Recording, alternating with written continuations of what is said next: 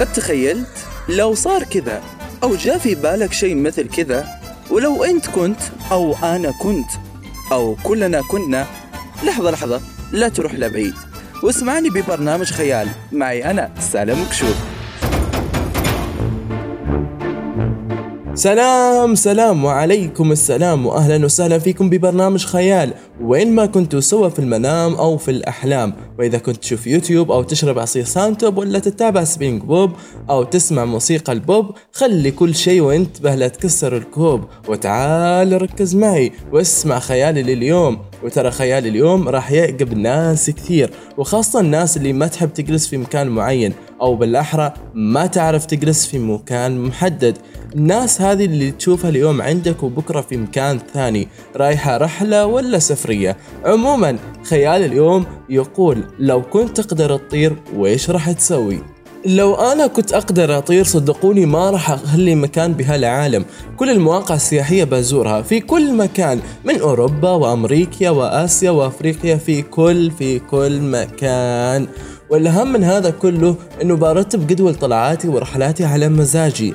ما في داعي أروح مكتب واحجز تذكرة وبعدها أروح قبل موعد طيران بساعتين أو ثلاث ساعات وأعبر منطقة التفتيش وأنتظر الطائرة توصل. كل هذه سوالف الطيران المتعبة راح تلتغي من عندي لأنه وببساطة أنا أطير. تعرفوا يعني إيش أنا أطير؟ لحالي وعلى كيفي. يعني أول جولاتي ممكن أبدأها بزيارة الجيران فهم اولى يعني البداية من السعودية وبعدها البحرين وقطر وكويت والإمارات.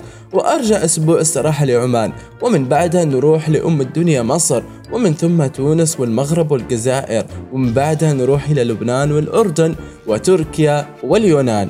وفرنسا وبريطانيا وألمانيا وروسيا وسويسرا وكوريا الجنوبية مش كوريا الشمالية والصين واليابان وإندونيسيا وأمريكا والبرازيل والمكسيك وكل دولة في العالم. بس السؤال المهم لما مر من هذه الدول تتوقعون راح تصيدني الرادارات ويعمل لي مشاكل ولا أموري طيبة؟ أنا أتوقع إن أموري طيبة. ويلا نروح ونسمع صديق الخيال وإيش راح يسوي لو كان يقدر يطير. ونسمع أسامة مرجان وإيش يقول. وكنت أطير وإيش راح أسوي؟ حقيقة كلنا نتمنى هالأمنية ولكنها خيال مثل ما يقول برنامجك يا سالم. كنا تمكنا نشوف عجائب الله على الأرض. حتى كنا راح نطير مع أفكارنا ونخطط لمستقبلنا. فعليا تراودنا أحيانا فكرة الطيران للفرار من الواقع ولكن كيف سنكون إن لم نتحدى واقعنا؟ نعم إن لم نبرز شخصياتنا، إن لم نتحدى مرارة حياتنا كيف سنكون؟ إن لم نكن صامدين كيف سنكون؟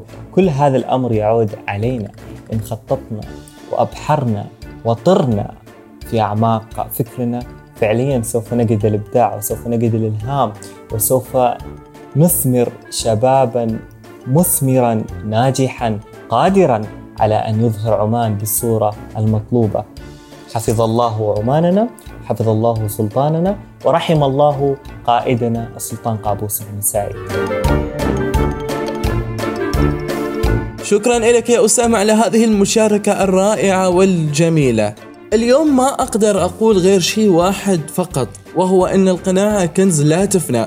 فإذا وصلنا إلى مرحلة إنه نكون نحن قنوعين بكل تفاصيل حياتنا وكل ما هو متعلق فينا من قدرات ومهارات وكل شيء هنا نكون نحن فعليا ناجحين.